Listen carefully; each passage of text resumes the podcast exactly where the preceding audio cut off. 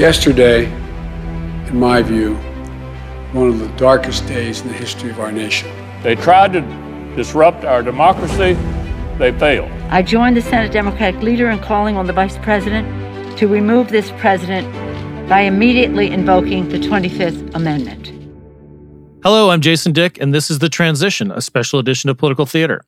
It's Thursday, January 7th, 2021. The first week of a new Congress is usually a relatively sleepy affair, especially during a presidential transition. There's the swearing in of lawmakers, then a typically ceremonial pro forma counting of electoral votes, followed by some perfunctory Senate confirmation hearings so the new president can have some of his cabinet installed on the day he is inaugurated. Not this year, and certainly not this week. Lawmakers were sworn in amid the specter of the COVID 19 pandemic. Then there was the, the dramatic conclusion of two Georgia Senate runoffs that saw Democrats flip both seats, along with control of the Senate itself in that chamber. And then something we had not seen since, oh, the War of 1812, the takeover of the United States Capitol by violent means. In this case, a mob incited by President Donald Trump, who wanted them to disrupt the joint session of Congress that would certify President elect Joe Biden's win. The violent occupation of the Capitol shocked the world, but the rioters were eventually expelled. Congress eventually reconvened and certified Biden's win amid the broken glass and looted space. And lawmakers began calling for accountability, starting with its own law enforcement officials and why they failed to secure the Capitol. And then they turned their eyes to their own ranks and to Trump. Speaker Nancy Pelosi and incoming Senate Majority Leader Chuck Schumer and others started calling for Vice President Pence to invoke the 25th Amendment that allows the cabinet to remove the president from duty. Absent that, they say they will possibly look to impeach and remove him, uh, something we haven't seen in a year. And then Biden also has continued to fill out his own cabinet. He's tapped Circuit Court Judge Merrick Garland to be Attorney General and Boston Mayor Marty Walsh as his Labor Secretary. The transition has continued on, regardless of what happens to Trump. It will continue. But the world is still reeling from what happened at the Capitol, even if Congress did eventually get back in and do its job. I'm going to talk with two of my colleagues about this aftermath. Katherine Tully McManus, uh, you have been covering the uh, United States Congress for a few years now. Uh, we've been working together for a few years. I think it's safe to say uh, you've never been in any kind of situation like that. Um, let's talk a little bit about your day and let's give our listeners a feel for what it was like that you were experiencing. You were in the Senate. The uh, joint session had been um, you know, separated. The two, chambers have been separated to debate the objections to the Arizona electoral votes. Uh, and you, you and I were on the phone when things started to get a little crazy. We started to realize that this situation could possibly get out of hand, right? Absolutely. So I was on the Senate side. I had a colleague in the chamber. So I was um, focused on things that we couldn't get necessarily on C SPAN outside the chamber. Um, I started to hear rumors basically that protesters at that point, we did not know what was to come. We're still call- we were still calling them protesters, had broken through barricades um, that were set up in advance of the inauguration to keep people out of the construction area and just close up to the Capitol. Um, so I went first downstairs on the second floor to check it out to look out the window that overlooks you know the washington monument and the whole mall. And i did see um, pennsylvania and constitution avenue forking out that way and they were completely covered in people. And that was my first inclination that this was bigger than i had anticipated. Um, I returned to the Senate press gallery up on the third floor. Um, and actually started standing on a desk to get a good look out towards the north side of the Capitol, where a smaller group of protesters had clearly come through a barricade. Um, gallery staff politely let me know that they weren't sure that an adult human being could be held on the desk. They suggested instead uh, that I stand on this was the safer option a rolling desk chair um, to get a good view outside um, so was living dangerously pretty much from the beginning. Um, at one, when I returned to my desk, Paul Kane of the Washington Post, a roll call alum, Yes. came. When I say running out of the Senate chamber through these very small double doors, shouting, almost in a Paul Revere like fashion, Pence has left. Pence has left the chamber. Pence is gone. Um, and my question to Paul as he was running past is Is this a safety concern? Is that why he was removed? And he said, Absolutely. Um, I don't think at that point we really knew any details, but he had seen inside the chamber basically Secret Service security as close to lift Pence out of the president's chair in the Senate as you can come. Um, and at that point, I had already been in discussion with gallery staff about safety and okay, they're broken down the barricades. Like in the off chance, in the slight chance that things escalate, like what am I supposed to do? Right. I I'm the post Columbine generation. I grew up with active shooter drills all through school. Um, I always knew exactly where I was supposed to hide. We do them in our own newsroom, um, but I had actually not. I'd been locked down other places in the United States Capitol. I had never been locked down in the Senate Press Gallery, um, so I had to ask, "What? Where am I supposed to go?" And they let me know that the chamber itself is actually the safest place. Um, and that was a hypothetical until that moment where they began locking the doors um, into the press gallery and began letting reporters know are you in or are you out? Right. They cannot mandate that reporters really do anything. We do not work for the United States Senate. Um, you are able to risk your life and continue to be out in the open if threats come your way. Um, but you also have the option to go into a secure space and be locked in. Um, that's when I got on the phone with you. Right. And I, I what what what comes next is something that is su- such a it it's such a great illustration of one how weird the capital is, and also it speaks volumes about how conscientious a person and a and a reporter you are too, which is that you are not allowed to have electronic communication. Even senators are not supposed to have electronic, uh, you know, phone phones, laptops, iPads, things things like that in the chamber. Uh, it being the the Senate and bound by all this you know fusty tradition and so forth. So I remember when we were talking about this, you and I, and you know, you and I have had these sort of discussions for a couple years now because you've been a proponent of getting people active shooter training and what to do, how to administer first aid in the case of a shooting in a newsroom and so forth, something which is not abstract because of the Annap- Annapolis uh, newspaper shooting a couple years back. Um, and you said, I'm going in the chamber or something along those lines. Uh, so you might not hear from me because I can't bring my phone in there. and I just love that because I was like, no, you're going to take your phone in there.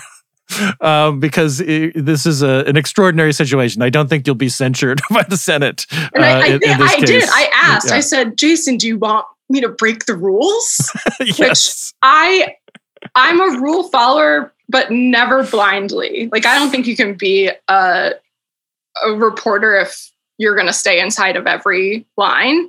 Right. Um, but that's the respect and the esteem to which I hold the Senate chamber. Um, and they do threaten to take your press pass if you break the rules. um, I did not think through that next step that if we're locked inside the chamber, what are they going to do? Take my lanyard? Yeah. I'm locked exactly. inside. exactly. and still do my job. Right.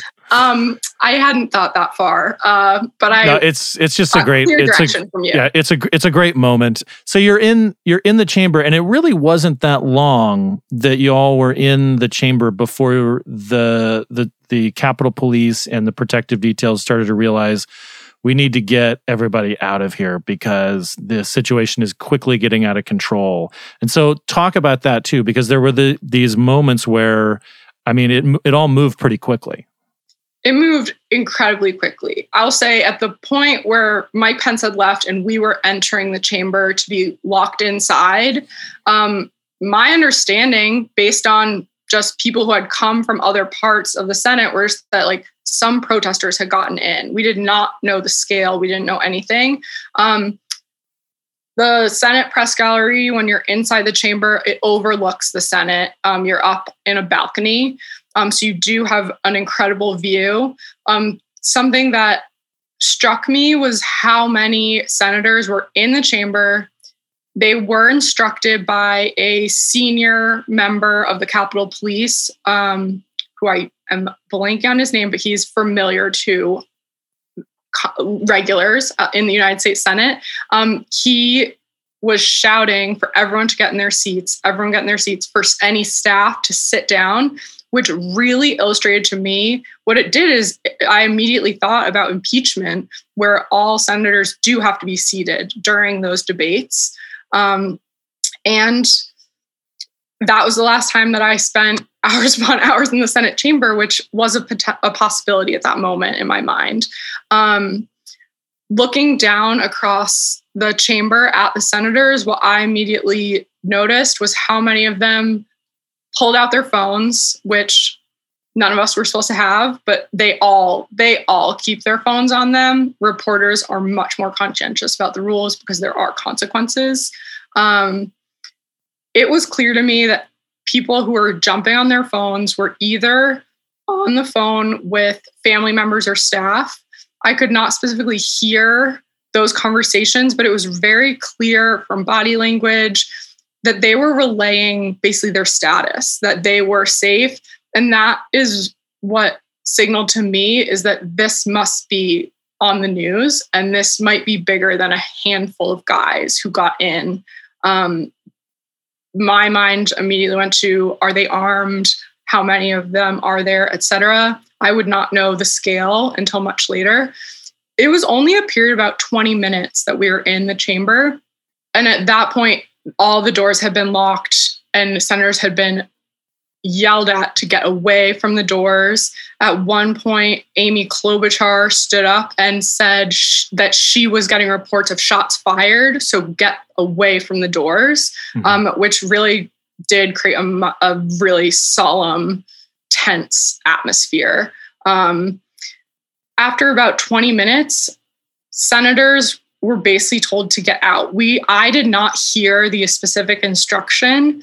Um, I was honestly I was taking notes on just what was going on in the room, um, and suddenly every senator was out of their seats and was making their way towards the doors that were directly under the balcony that I was on, and it was a crush of people um, that I can only compare to like people trying to get on a subway train or trying to get out of a burning building. Um, it was really a crush of people. There are some steps there, and this is an elderly group, let's be clear. Um, and something that I found remarkable was kind of some odd couplings. People who I know do not agree on policy, and that I don't know to have an established friendship across the aisle. There are many of those, but these were not those pairings who were steadying each other, whether grabbing each other's arms or linking arms to both stay upright as they made their crush towards the door, but also to, it seemed like to steady each other's nerves that they were being evacuated from what we had been told was one of the absolute safest places to be in the United States Capitol. And to me, that signaled that the threat was much more serious than any of us could have anticipated. Yeah, and so eventually you were you were evacuated. You and and uh, and our colleague Chris Cioffi and several other members of the of the press uh, were evacuated and secured in one of the the adjacent uh, Senate office buildings. You know, through the different tunnels underneath the the subway, or where the subway is, and so forth. Um, you know, it was really one of those moments where. Um, you know, we've seen some first person accounts, including uh, one uh, that, that's in roll call, but like of people that we work with uh, you know, in, in other publications. And I've I've rarely seen that kind of uh, rapport established, like you just said uh, about where because we, you know you, you were all sort of jammed into basically secure locations. Um, so and and uh, you know people were uh, anticipating that they're they didn't know what was going to happen, but that they you, you they might have to defend people, public officials and journalists from from attack. Um, and tell, I mean, we um, just real quickly, like talk about what it was like to be in the room with those senators and staffers and all these people that you don't normally that you see a lot, but you don't necessarily spend a lot of cheek to jowl time with.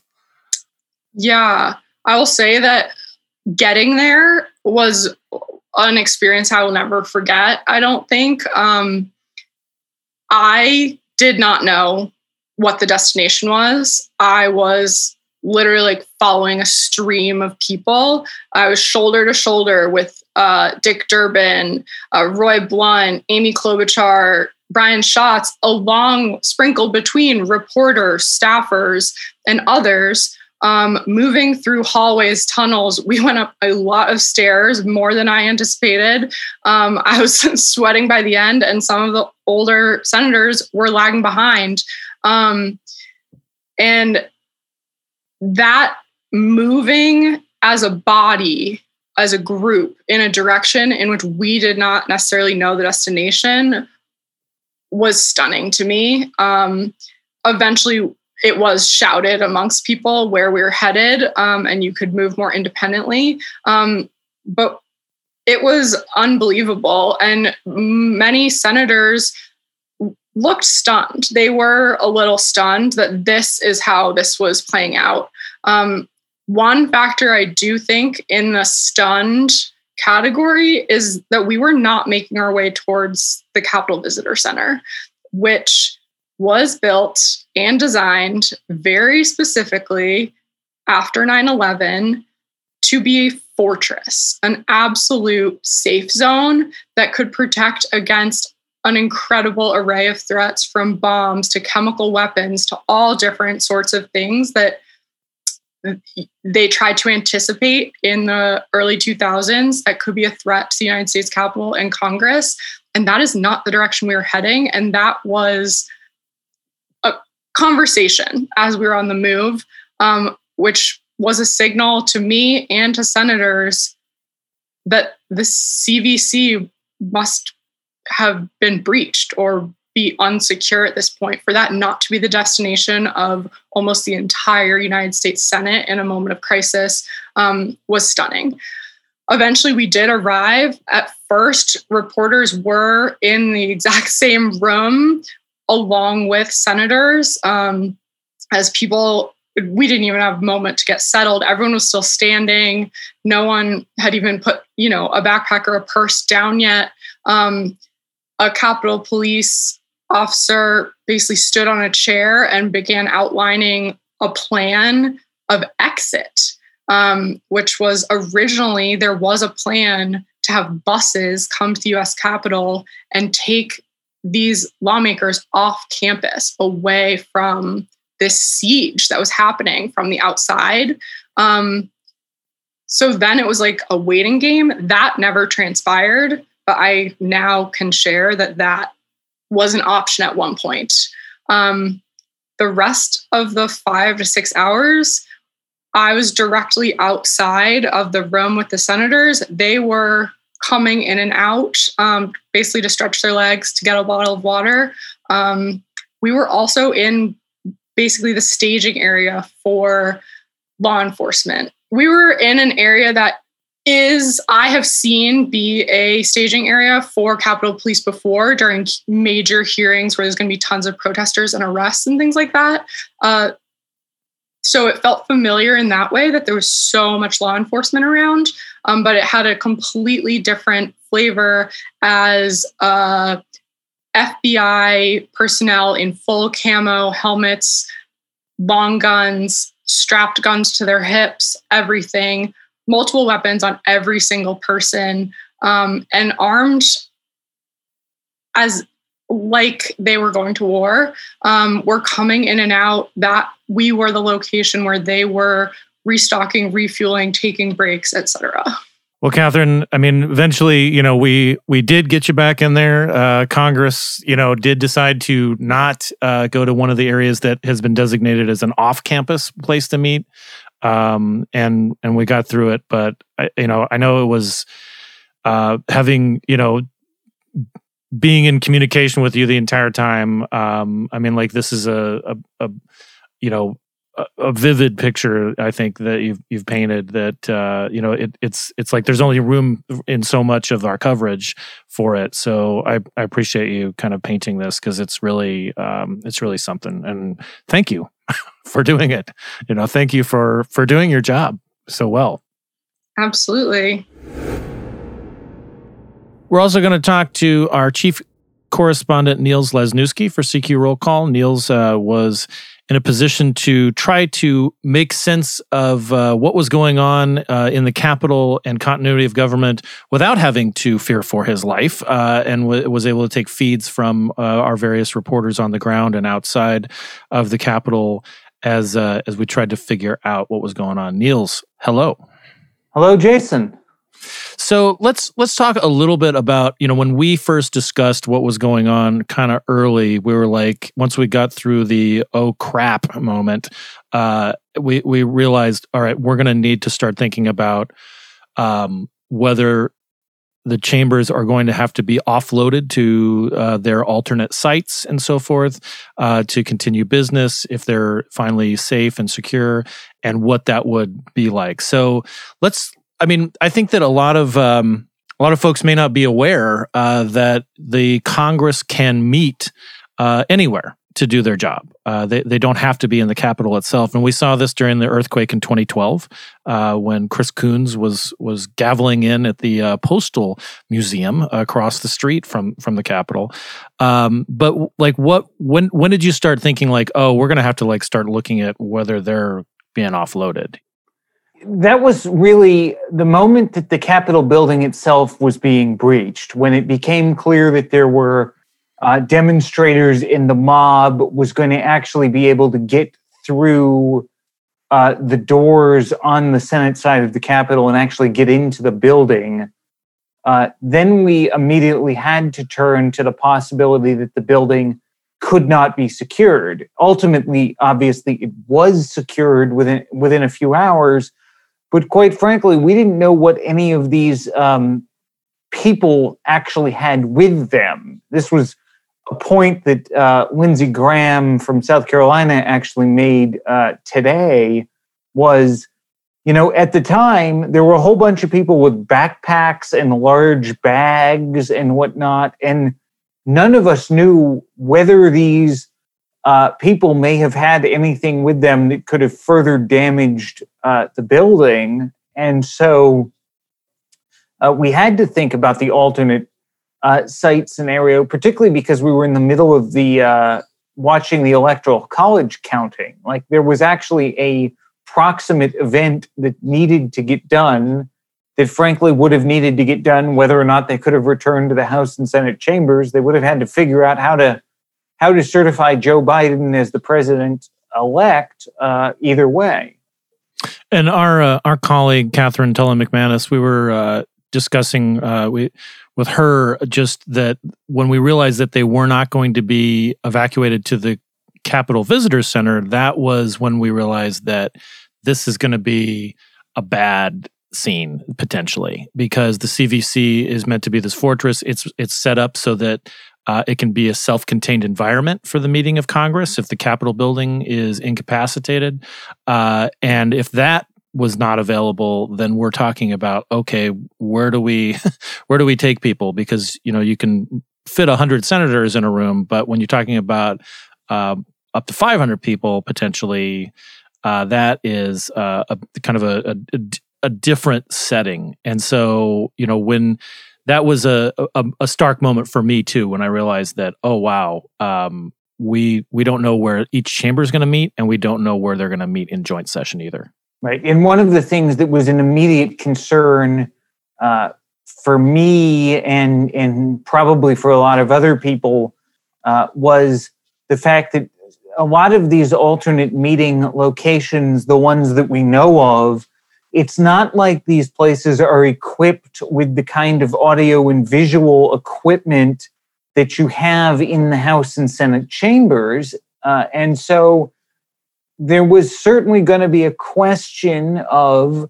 whether or not we were going to be relying on reporters hopefully being able to get into the room to be able just to report out what may have been going on during a uh, makeshift session of the House or the Senate or a makeshift uh, location for a joint session. So, one of the things that was going on uh, behind the scenes was that we were we were trying to sort out and figure out who would be responsible among the press corps for getting to wherever the alternate site would have been uh, so that there would have been at least some independent eyes and ears on what exactly Congress uh, was doing. And, you know, thankfully we didn't have to go down that road too far because they they did decide to reconvene in in the capitol building itself but it was it was a moment where um you know contingencies all those things that you tend to kind of blow off, you know, like uh, fire drills and all that kind of stuff, they they all of a sudden take on a lot more resonance when you realize that oh wow maybe I should have paid more attention in in the in the in the planning phase um, on this. Let's let's shift a little bit to kind of the aftermath and and like the uh, what what we've seen, you know, like with several members of Congress, including the Speaker of the House and the incoming Majority Leader, Chuck Schumer, calling for Vice President Pence to invoke the 25th Amendment uh, and have the cabinet vote to remove the president or to impeach and remove him. Um, we're we are within you know two weeks of the inauguration of Joe Biden to be the president of the United States how realistic is removing the president uh, at, at this point, especially if you have some cabinet members who are resigning? Uh, uh, Elaine Chao, the transportation secretary and the wife of Senate Majority Leader Mitch McConnell, uh, resigned. She'll resign as of Monday. So what's what's the thinking there? Uh, do do we think that this is actually doable? That we're going to see some sort of earnest effort to remove the president before Biden is inaugurated?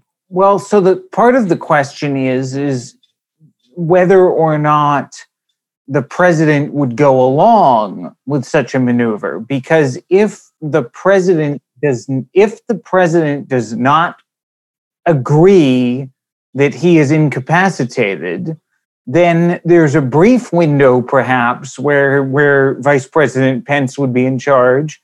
Uh, but in theory the president would come back into power.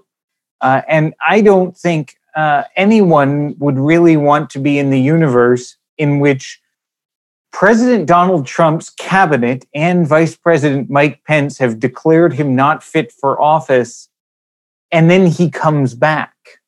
That strikes me as something that could be so outside the realm of logic that no one would want to touch it. If that is the case, then you have to uh, convene Congress and would need to get a two thirds vote in each chamber to uphold the removal, or there is the impeachment ground. Uh, but you know, we don't expect the Senate to be around. They've already agreed that they're in pro forma session only until the 19th of January, the day before inauguration. Uh, so this all seems extraordinarily unlikely uh, in what I think would probably make more practical sense is some sort of unofficial use of restricting the president's powers somehow. We, you know, where the congressional leaders and and Vice President Pence have some sort of informal agreement that seems more realistic uh, than actually using the 25th Amendment and perhaps the uh, the this regulation is already starting with the different uh, social media platforms that the president likes, like Twitter and, and Facebook, already uh, taking him, suspending his accounts, deplatforming him. Uh, that that uh, it seems like the tech companies are are um, actually moving in a more decisive uh, manner at this point than than Congress or the cabinet is it may be capable of. Yes, and and the other thing is we don't know when exactly President Trump is going to leave town. We don't really know whether or not he will be back uh, at the White House a whole lot. He's almost not been seen at all. I mean, today there was supposed to be um, a ceremony to honor some professional athletes, but well, these ceremonies have been taking place without even allowing the press pool in, uh, which is an interesting choice because President Trump usually likes the TV cameras, even if he hates the people with the TV cameras. Uh, and so it's been fascinating to watch so much done behind the closed doors uh, without the sort of national media spotlight. Well, thanks for keeping a, a, an eye on it, Niels. Uh, I have a feeling this is uh, not quite the uh, last chapter. We're uh, we're we're a while, while before we have end credits uh, for the, uh, the the Trump show in this case. Yes, I think that's right. Thank you, Jason. Finally, a somewhat personal note on the events of the last week. when considering the violent events at the Capitol I couldn't help but notice their confluence with another tragic political milestone. 10 years ago, on January 8th, Congresswoman Gabby Giffords was the victim of an attempted assassination attempt at a Congress on Your Corner event at a Safeway in Casas Adobes, Arizona, just outside of Tucson. 17 others were shot. She survived, but six others at the event did not. That was a particularly difficult event for me to cover as a journalist. I was in my home state of Arizona at my uncle's funeral, and we found out the news as we were heading to the memorial service in Yuma. Afterward, I headed to Tucson to cover the aftermath. I had a lot of time uh, to think about it because I rented a car in Yuma and, and drove a few hours to Tucson. And and I realized that some of the stuff that had come up uh, in in the feelings that people were expressing, the shock and the outrage about Giffords shooting, it didn't come out of just nowhere.